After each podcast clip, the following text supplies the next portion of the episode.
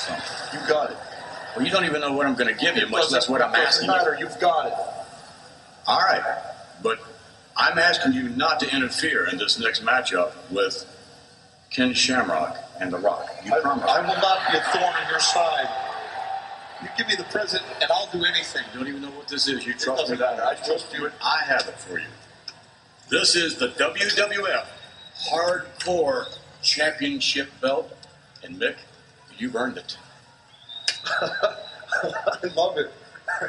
You've earned it. I got to be honest with you. I love it. Just one thing. In some respects, I think I lost a son tonight, but maybe maybe I gained another. Really? Gee, thanks, Dad.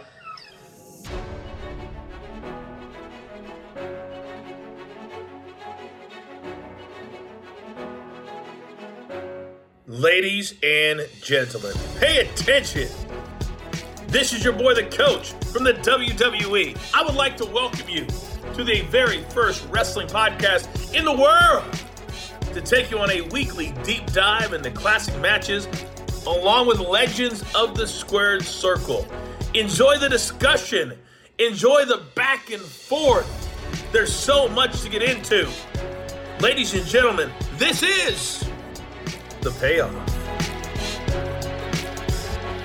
Jeff, it's the hardcore title episode. As always, this is Tom Healy, and I am joined by my co host, Jeffrey Ryan. Jeff, you excited to talk hardcore title? And more importantly, how the hell are you doing today, my friend? another great week to be a wrestling fan. You know, can't deny that. Uh, I got to admit, I am pumped to finally be talking about the hardcore title, hardcore championship. It was one I've always I've been a fan of. You know, I remember it pretty vividly from back in the day, and you know, twenty four seven. We'll talk about it a little bit. You know, trying to capture a little bit of that magic, but you know, Not- I haven't captured much of it. I was trying, and so, but the hardcore belt itself, it was just a, a fantastic back in the day, and you know, wish we could really have so, something like that strap again. So, as always, subscribe to the payoff, give us those five stars, spread the word about the show. Um, you can always find us on social media: Twitter, Instagram, Facebook, all that at Payoff Pod. We've been getting a few more requests lately, which is great. So don't hesitate to drop us a message or reply. Just some of the matches you want to hear us talk about. We may not be able to do it right away, but we definitely like hearing from you guys, like hearing the matches that you want to talk about. So thanks to the few people that did reach out to us. You know, uh, we'll, we'll do our best to find a guest and kind of incorporate those matches somehow. And so we do appreciate that. So one opportunity, if we just want to chat about it, could be our Patreon page, just that one tier, payoffpatreon.com. Revamped it a little bit. Still got our after show. Still got those monthly bonus episodes. Just still a lot of that great content, discussions on the big pay per views. Make sure to check that off. Just that one tier, payoffpatreon.com. So, Tom, what else do you have for those listening? As always, thank you for listening. Uh, great engagement on social media. Had a big couple weeks there, which has been fantastic. We appreciate it and uh, love the ideas, the support, the feedback, everything. So thanks as always there. Ah, looking forward today, man. Fun topic. And uh, man, I tell you what, we've had some fantastic guests, and uh, our friend of the show, Dennis Gold, likes to uh, rank them. We, Jeff, do not rank our guests. We love them all equally. But I will tell you what, man, there's just a lot of support in Payoff Nation for Vickie Guerrero. Isn't that right? Yeah, every yeah, the fans. Uh, we will definitely keep bringing her back because, uh, boy, everybody loves hearing from Vickie, and especially that match. Like, you can't go wrong with the uh, ladder match there for uh, custody of Dominic.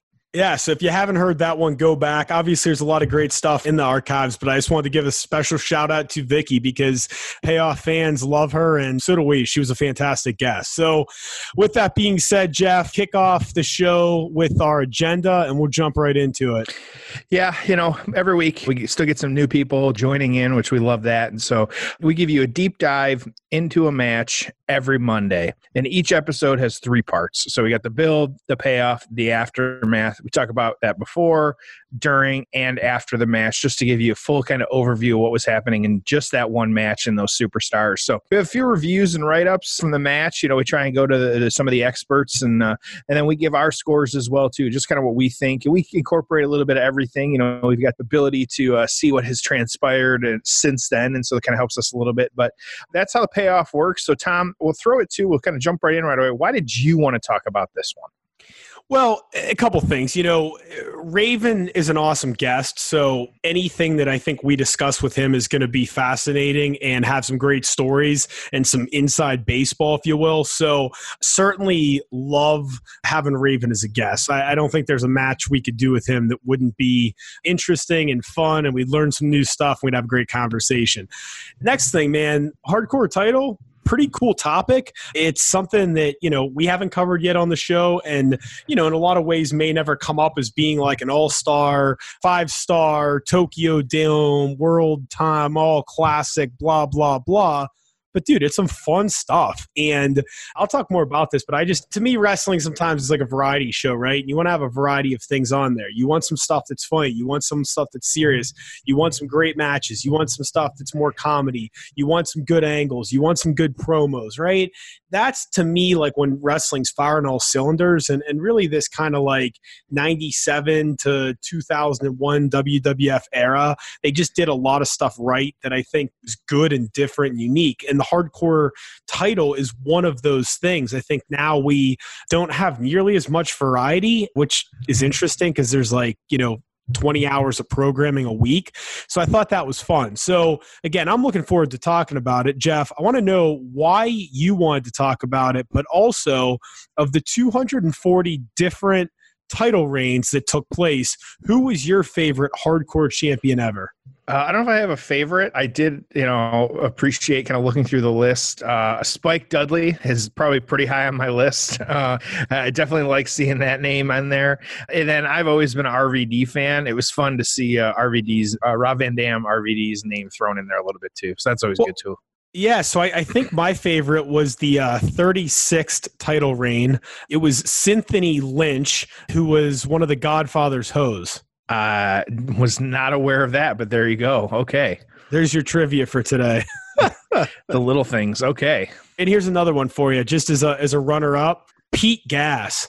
I was a big Mean Street Posse fan. Interesting. Okay. Did you know that I went to a Raw in the late 90s dressed as the Mean Street Posse along with like six other guys? I hope your mother has a photo we, of that. All, there is. Yeah. I was trying to find the episode. We all had sweater vests on and it was actually fantastic. That's a good look. Yes. Like that, that, that would go over well even nowadays. I know, I know. Maybe we'll bring it back for WrestleMania. Um, all right, but why why did you want to cover this one? We really hadn't covered a hardcore title match. And so it really let me go down that rabbit hole and research something I hadn't yet. You know, knew about it, but it, it's fun for me, especially too. And, you know, we spend, uh, you know, a little bit of time just really researching and digging in. And so we're all about that. We like the different stuff and it doesn't have to be a, a like you said, a five star match or one of the best series ever, what it might be. But the hardcore title at the time was definitely something a little different, especially with, you know, we'll talk about like what was happening with with ECW and all that stuff. But this was one too, like just talking about it and kind of looking into it, it got me excited. So that's why I really wanted to jump into this one. Plus, Raven and having him here to talk about this stuff, you can't beat it. Like, you know, he's he's one of the ones that really embodied a lot of that. And so with that being said, let's get to the build. Oh, it's time for the build. All right, it's the build. It's WrestleMania 17, otherwise known as WrestleMania X7. April 1st, 2001, the Reliant Astrodome, just about 68,000 in attendance, did a gate of 3.5 million, Jeff, most ever for the venue at the time and maybe ever. They also sold over 100,000 tickets for WWF Access, the Fan Fest. So just a monster weekend. And again, this was, you know, at a time where, let's see, 16 was in an arena, 18, gosh, I I'm drawing a blank. But again, there were still, you know, so we were still getting those arena shows, right? I mean, but then they were doing Safe Go and oh, Toronto was 18. So yeah, so then they were starting to do the arena stuff then. But I, I'm guessing that based on the fact that 10, 11, 12, 13, 14, 15 were all in arenas. 16 was as well. this was maybe it was just such a big show because as far as the attendance and the gate and the fan fest because like there was this pent up demand of people that wanted to do WrestleMania and then they made it another big deal or a bigger deal than it had been. So, you know, in some cases this was one of the first real like big WrestleMania weekends and you can see it starting to grow and obviously as they say the rest is history often regarded as the best WrestleMania of all time. I don't want to do a deep dive into the show because I'm guessing we will at some other point. And Jeff, there's just so much to talk about during this era that we're going to cover it on a bunch of different shows. I, I, will say that for as great of a WrestleMania as it was, the undercard was solid but not spectacular. The match we're going to cover was the third match on the show. What made this show the classic that it really was is those final, well, four of the final five matches, which were Shane and Vince having an awesome street fight. That's the one where Linda comes out of coma. And I mean, that was just awesome. Great match. Then you had the TLC match that Edge and Christian won. That was a classic. They went with The Undertaker defeating Triple H. Great no holds barred match there. And then the Steve Austin Rock match. Again, we're going to talk so much about this show and everything that happened in some of these matches later on, but just wanted to give everyone a refresher. Now, wedged in between two of the final four matches was that gimmick battle royal. I'll tell you what, man, that was fun. That was a really fun match. If you haven't seen that in a while or forget, go back and watch that. Uh, you had the brain on commentary, you had some fun gimmicks there.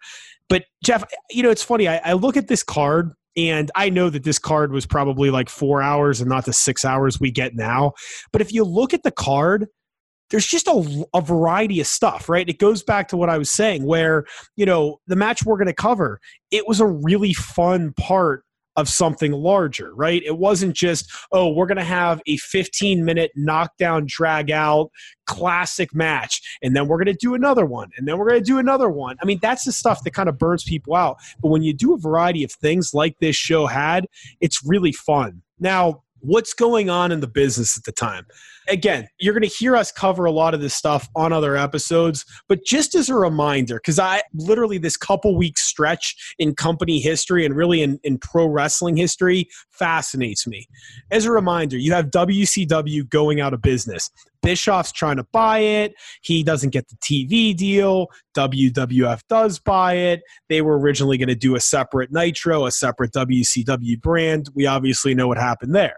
We also have ECW going out of business. And Paul Heyman is signing on with the WWF and doing commentary out of nowhere. Why is he doing commentary? Because Jerry Lawler walked out because he didn't like the way his wife at the time, the cat, was being treated. This was like six wives ago. So you have all that going on, all right? And by the way, side note, Heyman and JR on commentary, like incredible together. I, they were just so good.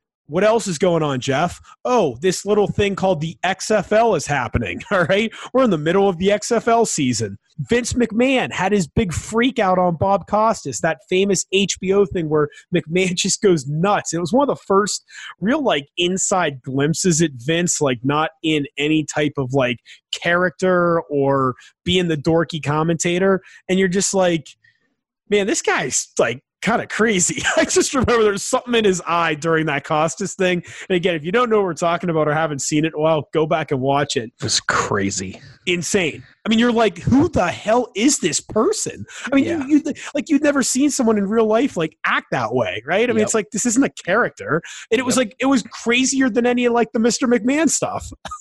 yep.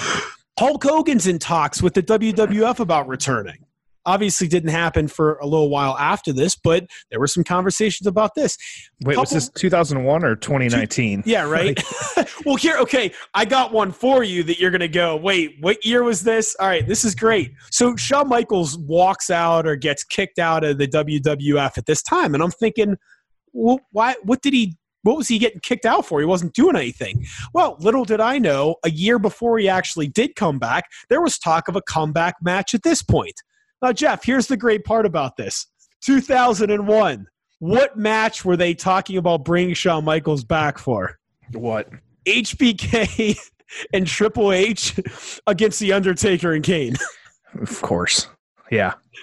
Uh, 18 years before we got it in Saudi Arabia. We got it eventually. We finally got there. So. I mean, you know, when you hear like nothing surprises you in the wrestling business, I mean, nothing surprises you. You can't make this shit up, right? So that was new. I never knew that before, but I'm just sitting there thinking, oh my God. Okay. I'm, gl- I'm glad we finally got the match we all desired. I know. And then in the midst of all of this craziness, Jeff, what happens? We have the biggest star currently and probably in the history of the business, depending on what metrics you use or just how you feel about him. The biggest star ever, Steve Austin, turns heel out of nowhere for no reason. Says it's the biggest regret of his career, one of them along with walking out. He should have called an audible in the ring and just stunned McMahon, but he turns heel. Probably loses, you know, $10 million in t shirt sales, leads to like just some bad booking. I just thought the irony of all this, Jeff, before I turn it back over to you, I just want to say everyone romanticizes about WrestleMania 17 being the greatest WrestleMania of all time, and it probably was. In a lot of ways, it certainly was. It was fantastic. But there's like 15 really shit decisions the company makes like during this like couple week period. They did like i guess here's the lesson to be learned right is sometimes like the worst decision making they're having and the most chaotic it is behind the scenes can be the best television they're putting on in a lot of cases because one may not matter to the other, or it may be that there's going to be a lag, right? So the shit decisions that take place in 2001 might lead to, oh, I don't know, some really tough times from 2003 beyond. But interesting, right? So that's what I got for you. But again, this is going to be stuff that we, uh, some of the stuff we're going to cover again in the future because you're talking about WrestleMania 17. You're talking about so many different matches and angles and all the behind the scenes stuff. But that's what I got for you, Jeff. So, from a storyline standpoint, how did we get to a triple threat hardcore title match at WrestleMania with these three guys of all people? It did too. It had one of the best spears ever from Edge, so let's not overlook that either. So that was the off the ladder spear to. Yo, they'll be they'll be showing that for the rest of our lives. Yep, especially when he comes back. But that's a story for another day. So let's start just a little bit of history on the hardcore belt, the hardcore championship. Uh, it is officially known as the hardcore championship, and that any match for this belt at the time it had to include stipulations of no disqualification, no countouts, and pinfalls anywhere one other thing that the 24 7 stipulation, which was not the belt itself as we know it now, but that kind of stipulation, that it was added, it was almost over a year later. I had about 15, 16 months.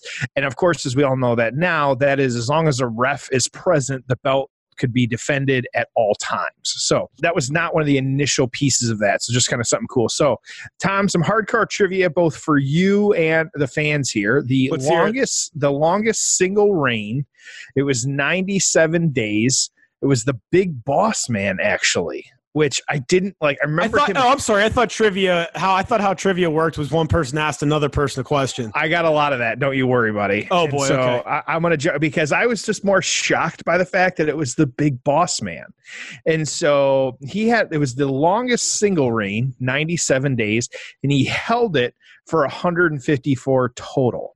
That's someone so, we got to cover on this show. Not no, a hardcore title match, but no. Uh, there's some good material there. He was good. I, I, remember having his action figure. I always play with that one, him and the Mountie, and so that was one of my favorite matches for whatever reason. So that's so the, the long, yeah, that's the match you got to cover. That was that, that's the one. So the longest total time, and this one I'll, I'll, kind of let you guess on this one if you haven't looked at the notes here. The longest Not, total time with the strap, it was 172 days over six reigns. You have any idea who that was? 172 days. Yeah, that would be uh, Crash Holly. That was not a good guess, but Steve Blackman actually. Oh, so a lot of people that I would have like, I wouldn't have thought, oh, okay, that that person. Okay, we'll go with that. And so, but our guests today, including house shows, the internet and the numbers very much in flux because it includes house shows on some of this. And so, Raven had it at least 25 different times somewhere between 25 and 30. The number was all over the board when I was looking at it. And so, and I didn't just trust Wikipedia for what it was. So, Raven, I have roughly 25 to 30 times, and it was over 84 days. So that's kind of crazy to think in three month time frame that like every three four days he was winning it. So that was interesting. For those the others that were in this match. You got Kane, that was one time for 16 days. So when he won it on this show, that was he held it for 16 days, and then that was it. And then the big show. He was three times for 28 days, and so it's kind of interesting numbers there. And so your inaugural champ. Hopefully, you know who the inaugural hardcore champion was. Oh, the inaugural. Yeah, that was The- Mick Foley. The first to have it was Yeah, Mick- he- mankind. Yep. Yeah, and it was yeah, it was the classic like old belt. Yeah, it was great. So he had it for about a month and then he lost it to Big Boss Man. So crazy. And then uh, another odd piece of trivia here, we've talked about him already once today, who was technically the last superstar to hold the belt before it was unified with the Intercontinental title. We've talked about him once already. Mr. Monday Night RVD. It was RVD, and so and so that was how the belt at the time. It was just 2002, kind of came to its conclusion. Was it was oddly enough unified with the Intercontinental title. So there you go. So it's a little bit of history on the belt, the strap itself. So.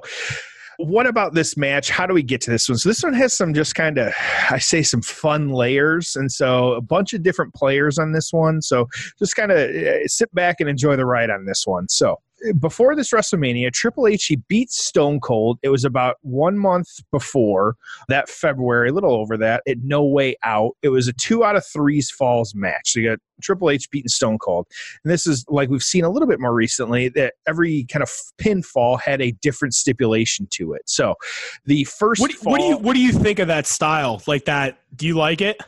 Uh, I think I texted you the last time we watched a match like that, and I said, "God, it's got to be killer on them because they, they had gone like forty minutes, and then it's Was like, it Gargano? Was it a Gargano Yeah, match? NXT? Cole. Yeah, Yeah. And then you've got to. Oh, and now you got to do a cage match. It's like Jesus. Like I can't imagine. But oddly enough, this one, how that played out, it was just a regular singles match, and then a street fight, and then the steel cage match.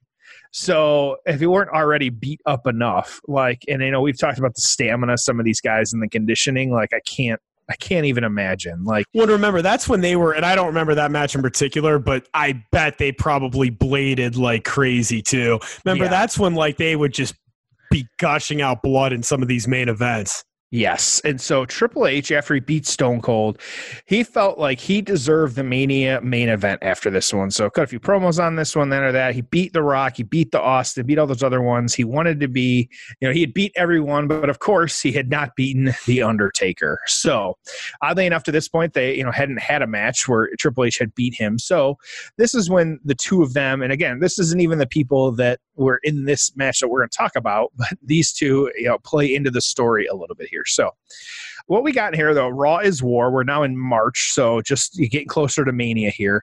The Undertaker, is he was about to go out to the ring for a hardcore title match against the Big Show, Triple H attacked him. So they brawled. This was too. When I say Taker, this was uh, American Badass Taker. And, too. and I It's think not, that's ex- uh, yeah. I was gonna say I think that's important to explain because it's not like you know the the Undertaker Yeah, you think good point. of coming out for a hardcore title match. No. so this is the American Badass, and this was actually the. Uh, I say Triple H attacked him when he was kind of like he actually pinned him under his motorcycle. I went back and watched it; it was nutty, but that was a whole part of it. And so, as he's getting attacked by Triple H, Kane came out to make the save, and this was the brooding Kane, as we now you know we know, and kind of a lot of people associate him with, not uh, the masked. There was the masked Kane, so that's something to remember. But as Kane was trying to help the Undertaker, though, after he had gotten the beat down from Triple H, Big Show attacked Kane. And so now we've got two players in the match here. And so this was two, and you know, a little bit of the Brothers of Destruction were happening, and the two of them were together. So we had that. So you've got some of the players starting to, to come into the picture here. So Kane then getting knocked out, Undertaker laid out. We talked about it a little bit here. You know, some of this storyline, it, it gets a little crazy here in a minute. But one thing to note that this, the week prior to this, a lot of our fans might remember this was the episode that had uh, Trish barking like a dog. And so, uh, for better or worse, that was a moment. And so, the stories, not all of them were great, but we did have that going on. So, Just just a few years before give divas a chance hashtag right. yeah, that's all right. Di- so, different era. It was a different, Different world we lived in back then. Yeah. So you've got these guys laid out. Brand split be damned. That was on Raw. We're now on SmackDown. Undertaker playing both shows. He actually tried to break into the limousine of Triple H and Stephanie. But as he was trying to do that, and again, this is remember the American Badass got arrested.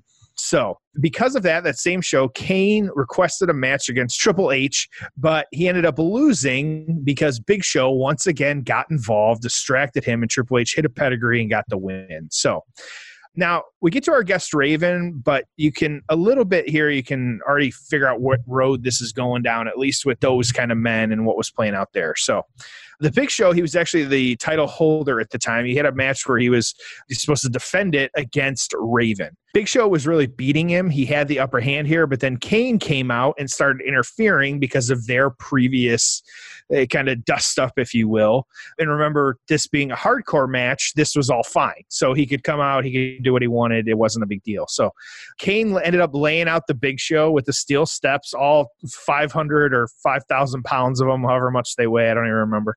But no normal man should be able to lift them. But laid him out with the steel steps, and then Raven pinned him in that moment to win the hardcore belt. So now we have Raven now has won the belt from the Big Show after Kane has interfered. So, but then in the fun twist after this, that Kane helped him, but Raven then hit Kane anyways. So it started that little feud right there. And so Raven kind of ran out of the ring to get away from Kane, but you had that. So so, like I said, I got to stop for a minute because there's just a lot of pieces to this, but it's kind of fun. But in 2019, we hear it all the time people not liking, you know, the current product. And up until now, this story, it did kind of make a lot of sense in, in regards to why you know things were happening but this is where it gets just a little crazy. So if you disagree and think it's not already crazy. So uh, as is what happens in real life the undertaker remember was arrested after trying to get into the limo. So stephanie had a restraining order against him because right that makes sense. But the undertaker being the law-abiding citizen that he was the american badass that with a match that was actually Triple H and Test going on, and Stephanie was ringside. Kane came down to the ring and then tried to distract Triple H by getting Stephanie away from the ring.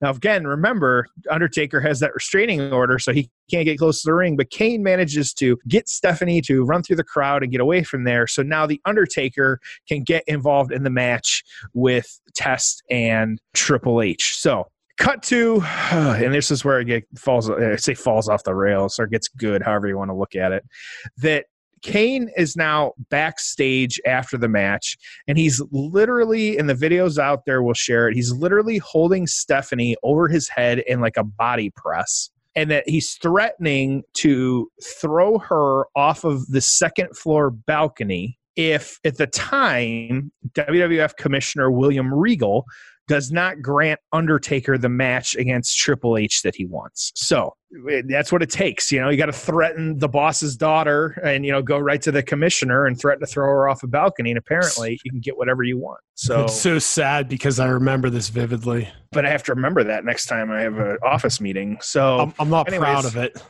Right. Yeah. I went back. Yeah. I, I, texted you. Yeah. Just anyway. So, but William Regal being the commissioner, he can kind of call matches how he wants and kind of schedule them. Made dreams come true. And we get the scheduled Undertaker versus Triple H and also Kane versus Big Show at WrestleMania. So the Brothers of Destruction are in action separately, but they're in action. So, with that, though, again, where's Raven? What's going on here? It was actually the following week that he was added to the match because of his prior involvement and being the hardcore champion and all the interference. And so we now have the triple threat hardcore match for the championship at WrestleMania 17. So, kind of an interesting, it zigged and zagged a little bit. We'll talk about it after, but all different things at play here and just all different people and kind of stories coming together. So, a pretty good build. So, Tom, what are your thoughts? How many combined years of general manager experience does William Regal have? I mean, you have one day. So, I mean, you're on your way already. So, it's unbelievable. Yeah. Well, and what he's doing now, that's a that, that's a good topic for the after show. Oh, it sure is. So, uh, all right. couple quick things here. There's a list on uh, WWE.com, eight most unbelievable hardcore matches ever. This match that we're going to cover is number four, the evening gown King of the Ring match between Patterson and Brisco's three. So I don't know if this match was uh, necessarily about star quality, the list. But anyways, there's some some fun match, some uh, some really fun matches on this one. We can talk about in the after show. Number one, by the way, was the uh, Shane McMahon versus Steve Blackman SummerSlam 2000, which was the one with the like weird 80 foot fall backwards onto the crash pad. Yeah, I think that's probably the only reason that's number one. But yeah, that image is iconic with him just floating through but, the but. Yeah. you know what I always laugh about though? It's like like they'll have him go like 80 feet in the air because like there's a crash pad. I'm like, I bet you like 15 feet through a table is a lot safer than 80 feet off of anything, regardless of what's below, right? Like people jump off bridges that high to kill themselves. We will be talking about crash pads in the aftermath. Don't you worry. So yeah, We will. All right. So with that, let's get to the payoff. If you're watching at home alone or home along, it's the uh, 27 minute mark of the pay per view. So again, you can be watching alone. That's okay if they're watching alone. No big deal. Like alone, along, whatever. or if you're watching home alone while you're listening to this. I guess there's a lot of ways you could have taken that. a lot of people, a lot of people dual screen. It's all right. WrestleMania 17, 27 minute mark on the dot. If you want to watch this match, if you're finding it online, it's right when the match starts, finishing up the entrances. So, with that being said, it's time for the payoff. Ho! It's time for the payoff. All right, we're here with Raven, WrestleMania X7. Let's talk a little bit about your run in WWF. How did you end up there and what'd you think of it? I ended up there because I left WCW and I went to EC back to ECW, and then WWE came calling, and so I left uh, ECW for the second time and went back to WWE for the second time. What was your relationship with like Vince McMahon? Uh, almost non-existent. What did you so you did color commentary with him? What did you think of him as a commentator back in the 90s when you were doing it with him briefly? I enjoyed it. I mean, he um, yeah, he didn't know all the moves and stuff, but he he, he was very good. At, his voice was perfect, and he knew what was exciting and what wasn't. You know, but I mean, he was he was good for the times. You know, So this probably would have been the biggest crowd you had ever worked in front of at this point, right? I think I was in a bigger one for WCW. I think there's like What, the Georgia Dome show maybe? Yeah, Georgia Dome. Okay. Pretty comparable. This was back in the Astrodome. Yeah. So then when you were younger, even there anymore? uh, it's still there, but then they built a new one next to it. I was gonna say, yeah, because that's a that was like the first big dome, wasn't it? Oh yeah. And that was the AstroTurf. That was because the Houston Astros. Right. So you had a good relationship with Shane McMahon when you were there back in the 90s, right? When I was Johnny Polo, I did. When I came back, I didn't. Not from anything particular. Just he, he was just different to me after that. Yeah, we used to be really good friends. Any major regrets from your career? Anything you'd like to do so over? Many, so many regrets. Really? Like what? Things- My so many things I would have done different, you know. But yeah, that's who that makes you who you are. I have one major regret from this match, and, And that's uh, when the Big Show choked me by the throat, and I'm Yeah. driving the golf cart, and Kane's following me. I drove us. Well, you, I'll wait till we get to the thing. I'll tell you about it when we get to that spot. Yeah, yeah, yeah. But oh, it's one of my big regrets.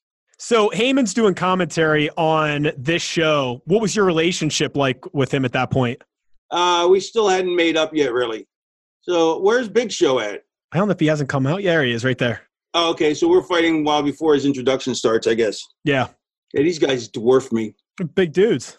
Yeah, really big dudes. But you know, like now it's good because uh guy like I mean you had to be a certain size back then, but now you don't, which is good for um for the smaller guys that they have an opportunity now. You know? But it is impressive that uh with all the lights on, all the people. Well, Man, I haven't I haven't seen this since it happened. oh, keep in mind this is almost 20 years ago, and it looked that good back then. Yeah. Wow. Kane's up on the top row, diving to the floor in the big show. Yeah, he was pretty special. He was jacked. He was huge. Look how big he is. Yeah. Now we're going on to the crowd. But th- see, I like this. We didn't just go into the crowd for the crowd's sake. We had a destination. We had a reason for being out there. I get to go through the window, through the, the glass. That was fun. They wanted me to leave my jacket on. You know, they're like, you know, so you don't get hurt. I'm like, forget that. I go, if I leave my jacket on, it's uh, it's to look ridiculous. Why would I have my jacket on if the match is going on? I, I know I'm going through it with just a t-shirt. I would have rather gone on with gone through it with no t-shirt, except that there is no reason for me to take my t-shirt off either, though.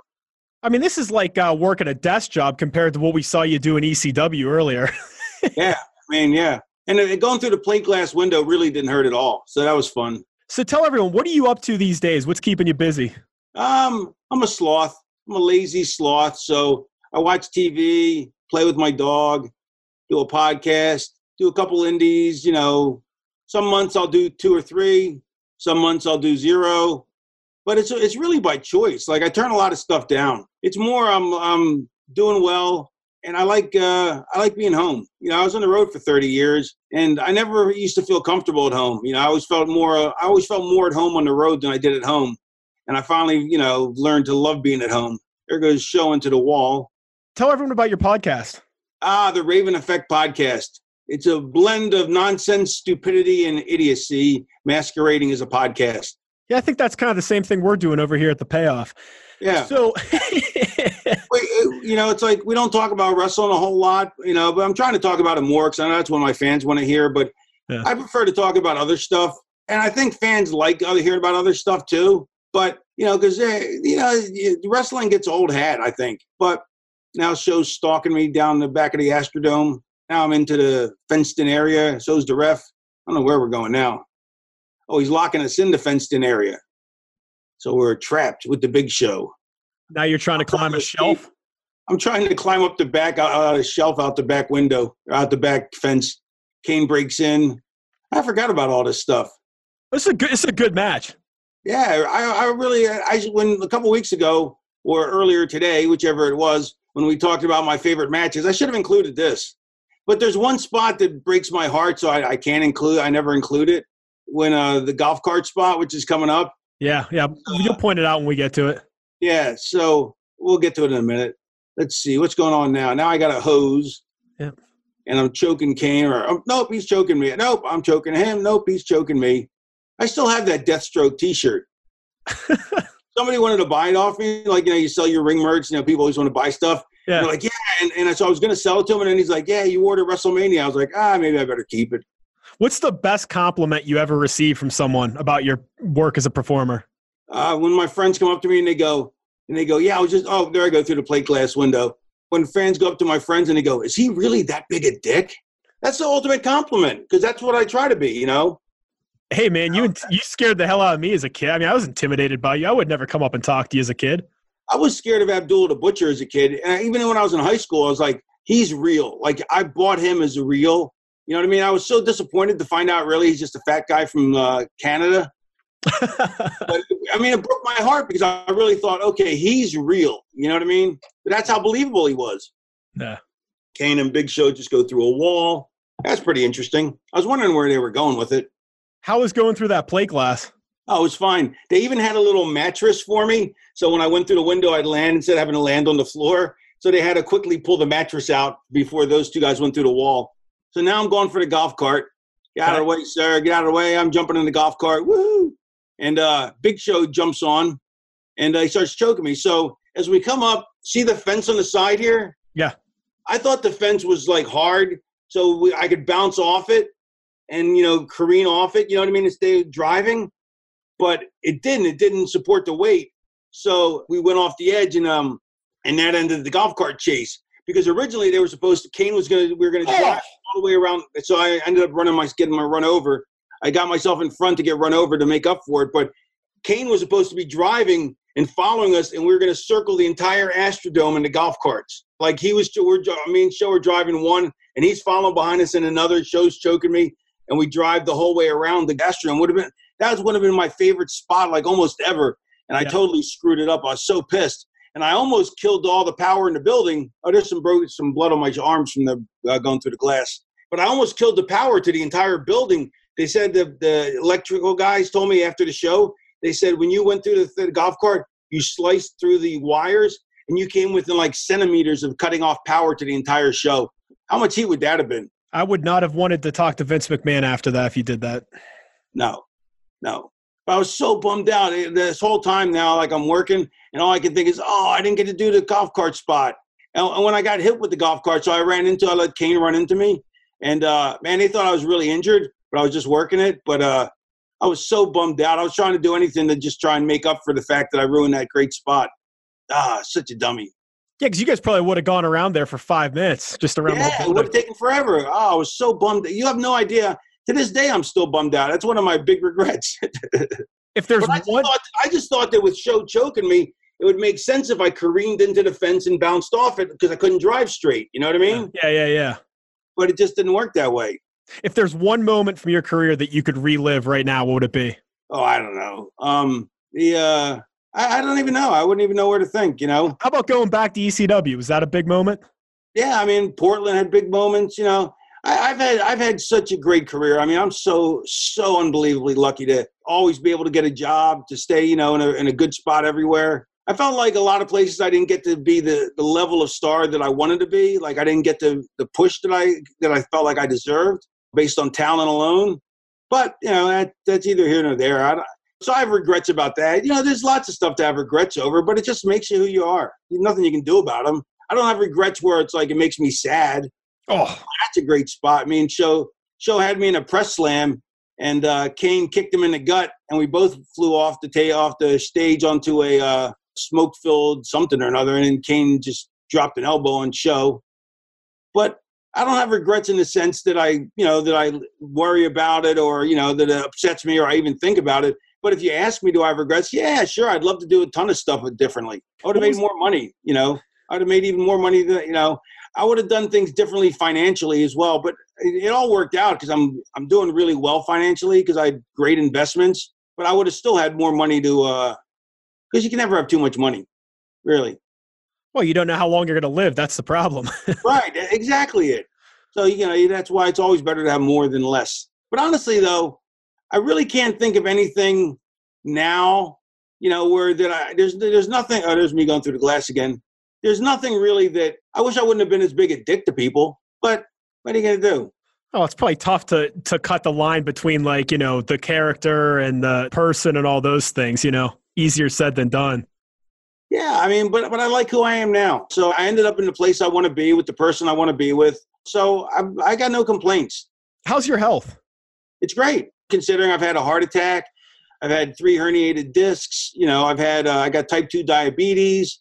I got a really bad sleep disorder. But aside from that, I feel great. You know what I mean? Like I feel healthy. So I mean, yeah, if, if, if I had my druthers, sure, I would I would want more of everything that I like. But I'm not going to complain. You know, I mean, I think I'm really lucky. I'm lucky to have the career I had. You got your health, you got money. I'd say, you know, all things considered, you're in pretty good space. Yeah, I mean, and I got I got family. So, what was the biggest challenge, or maybe the lowest point of your career? Oh, when I was in WWE, and they weren't using me well, that it broke my heart. You know, like here I was used well, you know, in the hardcore division, but after that, you know, but even then I wasn't on TV every week, you know, and back then everybody was on TV every week. So I wouldn't be on every week. I wasn't being used great. I was so miserable and I was so miserable to be around.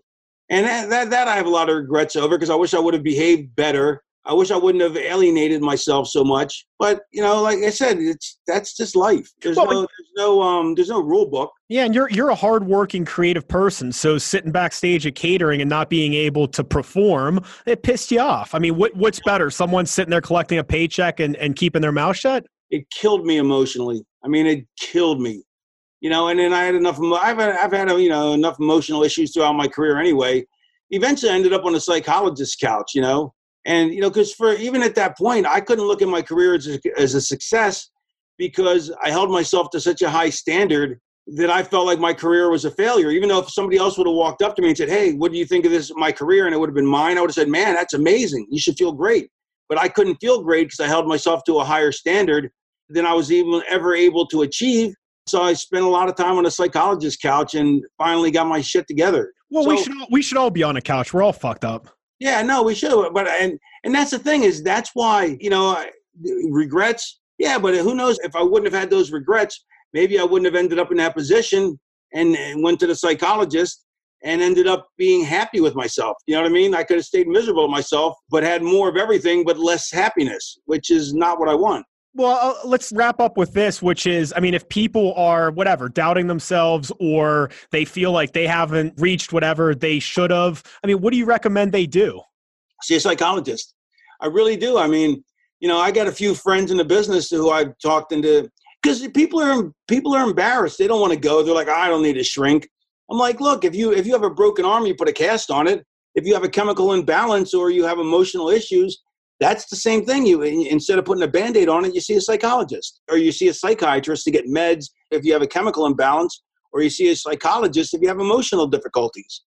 But that's way better than uh, than just suffering in silence. I really feel for people with mental illness, and it really should be talked about more publicly because there's so many people that are just so afraid and embarrassed to talk about it. You know. But, well, and they either do nothing or they Google stuff, right? And it just makes them more upset or, or going through more problems. So I think it's really important. And, and again, we we all have our issues, we all have our our deficiencies, our doubts, whatever it might be. So getting it out and talking to someone is very important.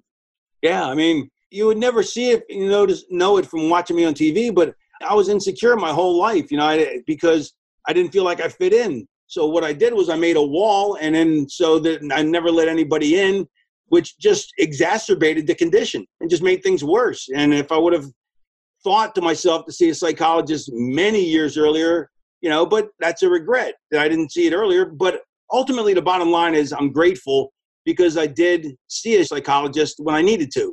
And that's that's my big thing now, I guess, is that I'm just grateful for what I have and grateful for what I've done. And uh, I'm really grateful for the career I've had your body of work is fantastic, and uh, I don't want to get you in trouble or ruin the mystique, but you're a hell of a nice guy too. Ah, you're just saying that. no, that you were fantastic. This was great. We appreciate you being on this match and joining us for a number of matches. And I'd really like to do this again sometime because uh, yeah, there's sure. a lot more we could talk about, and uh, love to have you back on again. I'd love to. All right. Thank you. Take care. Ho! It's time for the aftermath.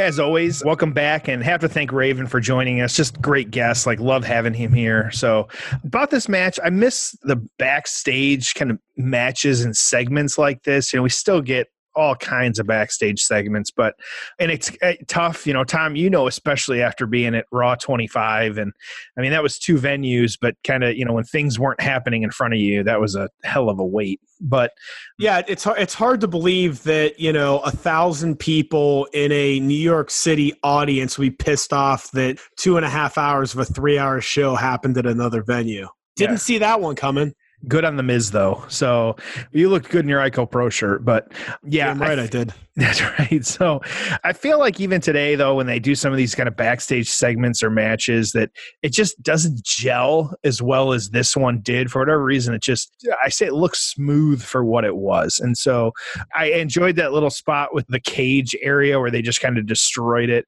And you know who doesn't love a good glass break spot? I can't imagine too, or well one piece of this, and I don't know if Tom, if you caught this, maybe it was just me, but when Kane almost ran Raven down in the golf court, was it just me, or could you hear the fan just kind of yelling like "fuck him up"? Like no, but I'm sure that happened. I'm sure it happened because uh, like kind of where they were. I'm, I'm wondering if that was a thing. So this one was fun though. So Tom, what did you think about the payoff? Yeah, you're you're exactly right. I don't know how you classify like this type of match, like street fight, mid card, you know, going all over the building, like whatever it is. But if you've seen this type of match a hundred times, which you probably have, this is better than probably like 90 or 95 of them, right? I think that's kind of what you were saying was like, there's just something about this. You're like, wait a second, three man matches are usually pretty sloppy. These types of like street fights where it's not a 30 minute main event with them killing each other, but just kind of like the mid card like plunder, normally they're not nearly this good and they're more just kind of disjointed. But this was a really fun match and it's way better than you'd think it was. Yeah so i, I really enjoyed that. And uh, again I, I, like how this show had a little bit of everything right? It had some great wrestling. It had some surprising moments. It had a match like this that was completely different than anything else in the show. It had the comedy battle royal with like some of the old names. Had everything man. It's that's why like start to finish it is one of the best pay-per-views of all time if not arguably top five, if not the best ever. And yeah. this was early on the card. I mean, they did this 10 minute match, which I get it. A lot of it was backstage, but like it was a little bit earlier on the card. And this was like, I, I you know, in the build up to it, probably one of the better matches where all of a sudden people were paying attention, be like, hey, like something good could happen here. Correct. Yeah. No, and it would it really was. Now there wasn't a really a bad thing on this show, and some of the stuff was fantastic. But yeah, it, it just it fit well and uh, it was fun. So tell us what happened in the aftermath between these three guys, because I know there's a lot there. Yeah, and so this match, as we could tell, it was all over the place backstage, but it culminated with the big show. He was about to press Slam Raven off of the side of the ramp. They were at the top and kind of throw him off the side of the stage, if you will. But both were then kicked off by Kane onto the aforementioned pad uh, to kind of soften the blow here. So the two of them went through that. There was smoke. It was, you know, worked a little bit, of course, you know, because when you go through a table, smoke comes, but a little bit of that and kind of into it was almost like a ball pit type area. It was a little odd, but then you, you got the pad where they fell into, and then the two of them were in there. And then so Kane did a diving leg drop that was off the stage, and I say onto Big Show if you're paying attention and kind of looking, and at the time we probably didn't care, but my call here, one, I don't know, like the kick that he gave looked really bad from the angle that they showed. And then two, him jumping into the pit, if you will, onto the pad for the leg drop. It didn't look like he was anywhere near Big Show whatsoever. So, you know, it was obscured, so it didn't matter. But then Kane pinned the Big Show, the ref on the side of the glass pit, if you will, gave him the one, two, three. So you have your new hardcore champion, Kane. So just fun, just fun. There's no other way to call it. So, uh, as for all the players in this match, we'll kind of go over everybody's career in a little bit here, and we might cover it on a future episode. But he Kane, he spent most of that year, and he didn't hold the hardcore championship for long, but he spent most of that year and 2002 working, uh, you know, as the Brothers of Destruction with the Undertaker. They fought American Badass Undertaker, so they fought and feuded just about everyone on the roster, all kinds of different teams, singles, tag, whatever it might have been. They even held the tag belts for a while, so they had that going on for them. And so Kane's career, a lot happening. Obviously, we know he's still today doing what he does. Mayor still showing up occasionally to, you know, for the Fiend, and so just good stuff. But big show. He had a fun one here because of all of the, as Tom touched on a little bit here, the selling of WCW and what was happening there. Big Show actually went on to face Shane McMahon of all people, who at the time, uh, if you, if you all of us that remember that transition well, he was the uh, television or on TV owner of WCW at the time. Tom, I see you laughing in your camera there, just thinking about this one. And so, um, this was a last man standing match. Yes, this was Shane McMahon versus The Big Show. Uh, this is at the next pay per view Backlash after Mania.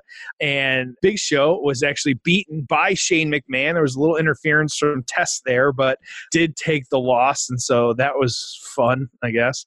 And then Raven, our guest, he kept staying in the hardcore title picture. He was a big player in the, the WCW, uh, ECW alliance, which, you know, we'll discuss it another time. But it, uh, in the period fairly quickly after this too. And Tom, hopefully you remember this one as well. He was in one of the more famous feuds uh, with Perry Saturn, Terri Runnels, and the Mop, Moppy. And so, uh, who eventually, geez, I wish everyone could see mine and Tom's reactions right now as we talk through this. But that was a thing. And so, of course, we all rest in peace, Moppy, who was fed to the wood chipper. But Tom, do you have a favorite inanimate object that played a major role in a WWE storyline? God, me, uh, or just like something that had that kind of none of you know. Uh, all right, all right. I was always a fan of uh, Austin hitting McMahon with the bedpan. Oh, that's a good one. Okay. And I don't have that one in my notes, but that's a good one. okay. And then it's not like a major, but like I just always used to get a kick out of people bringing like actual road signs to ECW shows that then they would get into the yes. arena and then the wrestlers would use. I'm like, I, isn't that like illegal?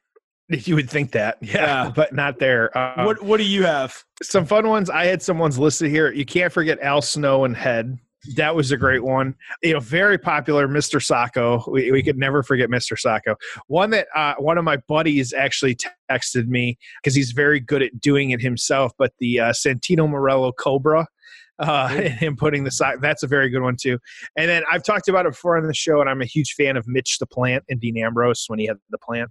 And I, when I was just kind of going through some notes, Mitch actually does have a one of the wrestling kind of uh, database pages, and it said he could regularly be seen silently co-hosting the show from his stool, which I did appreciate that. Mitch is on Twitter too, but hasn't tweeted in a while. But it, you know, it, it's complete, uh, you know, side note, but it's really hard to believe that, uh, you know, Jon Moxley left the WWE. yeah, real, real stretch there. Yeah, hard to believe. So yeah, um, so with Raven though, uh, he actually bounced brand. I say bounced brands a lot, like Raw, SmackDown. There were some drafts, all that stuff, having especially good drafts. But well, drafts or trades. I mean, right? Two different managers that exchange some talent. Yeah. Yeah, right, exactly. So none of it really panned out. You know, some different kind of crazy storylines. He was on spent a lot of time on Heat, which, you know, to test out some different things, which that didn't really go over because nobody watches it. But he was released in 2003 actually, and then 2 days after his release, 3 days uh, he showed up on TNA. So he had that. Like I said, we'll cover some more with him, but that was his uh, kind of trajectory at that point. So Tom, again, a lot of different players, a lot of different career paths, but what thoughts do you have on the aftermath? Yeah, I mean, eh, you know, Kane has gone through some different iterations over the years. I mean, this may have not been his most memorable stuff, but uh, still, what an overachiever considering he was once the fake diesel. Big Show, eh, they just never figured it out, man. And I go back to when they brought him in big star in WCW. They could have brought him in however they wanted, and they had him look like a dumbass when he like helped Vince McMahon to lose a match against Steve Austin. Then I want to say it was at WrestleMania, but I know he lost. Not that maybe like Austin beat him, but then he lost at WrestleMania. I'm I'm forgetting exactly what happened, but they just killed him, right? And it's like then there's times where it's like, oh, he's going to be a big nasty heel. Then there's other times he's going to be like a in a comedy role, and then he's going to be like a good guy mid Carter, and they just never figured it out with him. It's like it's character development, right? And it's so much of like what we see now where it's just how many of these characters do you actually care about? Like and that you are really invested in. Oh no by the way once you are how often do they fuck it up? So you know I, again i just they just never figured it out with the guy. You could argue the best stuff big show ever did in the company was when he was the ecw champion because paul heyman was kind of booking him in these matches and he was in really good yep. shape. Yeah. Raven look raven was an ecw character. It was never anything that was going to translate the way it should have on the wwf and WCW programming. I'd almost argue that like they would have just been better off giving him a brand new gimmick or trying something different because it was just never going to be the same. So, but again, fun match and uh, three really interesting characters in it, and it was fun to watch. So, hit us with the write ups, Jeff. Yeah, I'll start. The torch had a little bit more of a. I'm going to bounce around here a little bit. So we got a, we got a little bit of everything here from both the torch and the Wrestling Observer. So, and I kind of condensed some of these down just to have a little bit of fun with these. But I'll start with the, the torch write up here. A big show arrived. Show lumbered to the ring as Kane beat up Raven in the ring. Big Show has a world of potential, but you can't build a career on potential. You have to get things done, JR said. Kane then got in a golf cart with the ref riding on the back. The cart ran into Raven. Raven sold a knee injury as a result. Big Show pressed Raven above his head. Kane knocked them both off balance, sending both crashing through the set below. Kane then leaped onto them and made the cover. The ref couldn't get into the pit, but he slammed the sidewall on the stage for a three count watchable two and three quarters stars.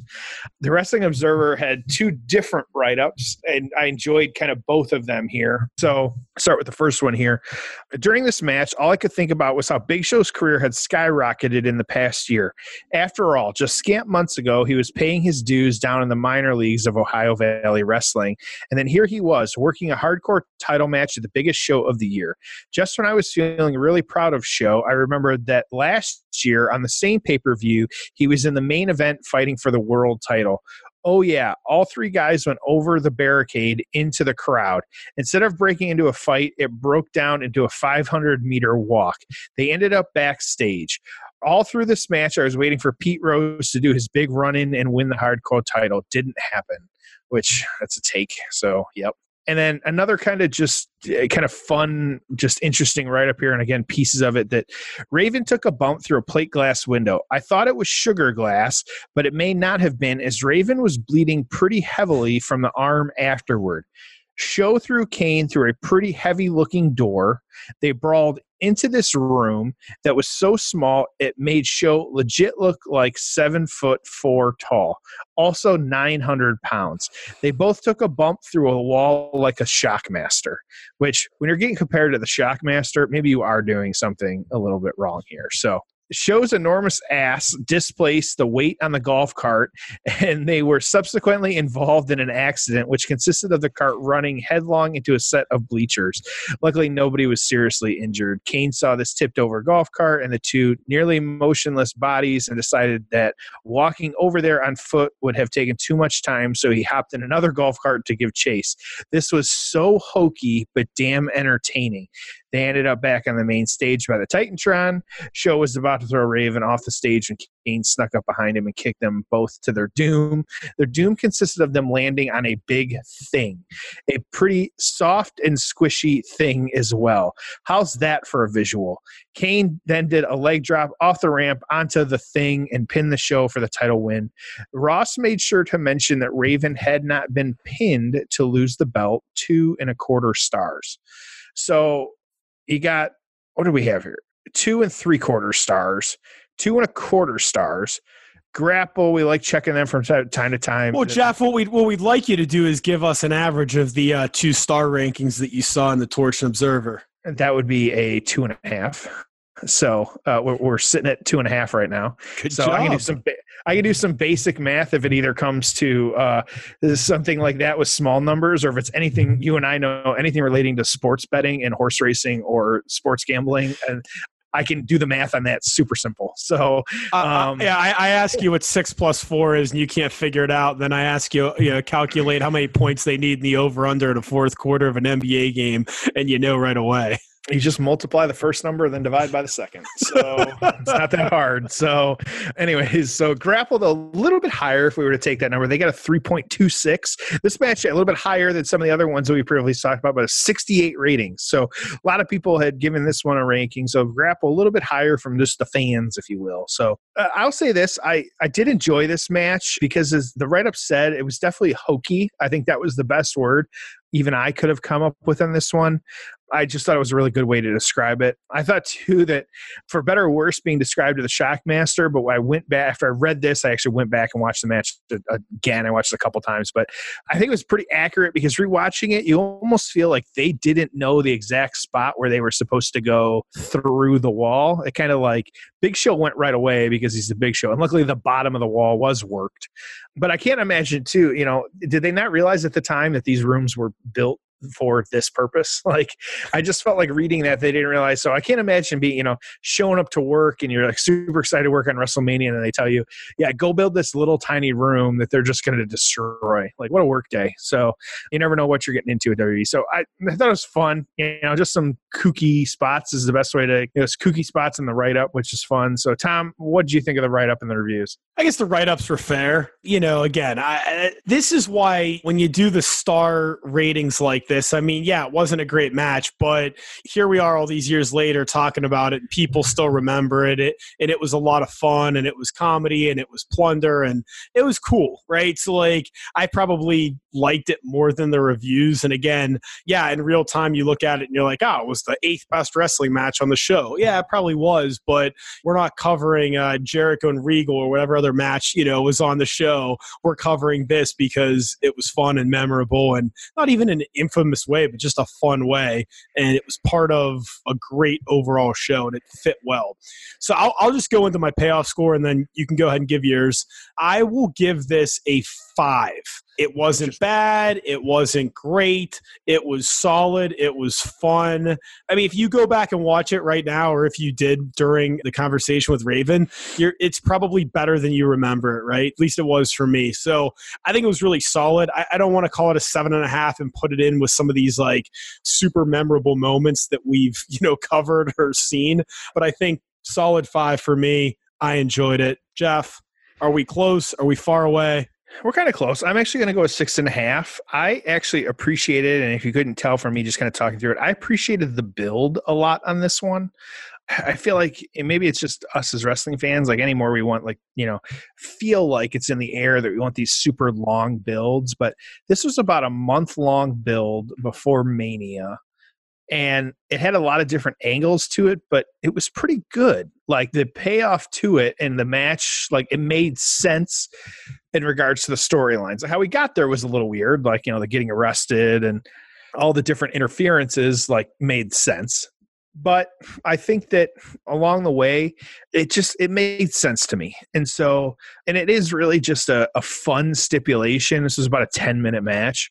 We haven't really seen it be replicated well. We'll talk more 24 7 on the after show but it was a quick match but not fast. It told the right story and you know the build just made sense which a lot of times it's just rare. So good stuff though. Six and a half i said a lot of this goes into the build and like i said i'm all for a, a glass spot. You know, the uh, most infamous one, of course, of your hero Shawn Michaels and Marty Jannetty. But this was a good one too. So yeah, Jannetty jumped through the glass. He did jump through the glass. It's not nearly as bad as Shane not breaking the glass. So we'll take the wins that we can get. So, Tom, any final thoughts on this one? Yeah. So, and we'll talk more about this in the after show, but I, I think like comparing the 24 7 title to the hardcore title is absurd because the hardcore title I thought was better. It had some, it had some really memorable matches. It wasn't straight up complete 100% comedy. So, yeah, I, you know, and, and again, I, I just thought this was good. I thought it was really solid. I enjoyed it. I know you did as well. Fun show, fun episode, fun to look back on this one. But yeah, I really just nothing else. Just uh, enjoyed it, and I hope everyone listening as well did. So let's close it up and get out of here, Jeff. Yeah, I'll say glad we got to finally cover hardcore championship match. This one was fun. It was just kind of cool digging into this one and seeing what was happening. Thanks again, as always, to our guest Raven. Just fantastic to have him here. So appreciate him uh, joining us once again. You can find him on Twitter. He is at the Raven Effect. And you can also hear him every week on his podcast, The Raven Effect. So easy to find him out there, just The Raven Effect. So, and as always, like we start the show and the show as well, uh, subscribe to the payoff, give us those five stars, spread the word about the show. Always out there on that social media at Payoff Pod. Just that one Patreon tier, just payoffpatreon.com. Make sure to check us out for all that bonus content. So, Tom, give us that hardcore exit and send us home. All right. As always, thank you for joining us on The Payoff.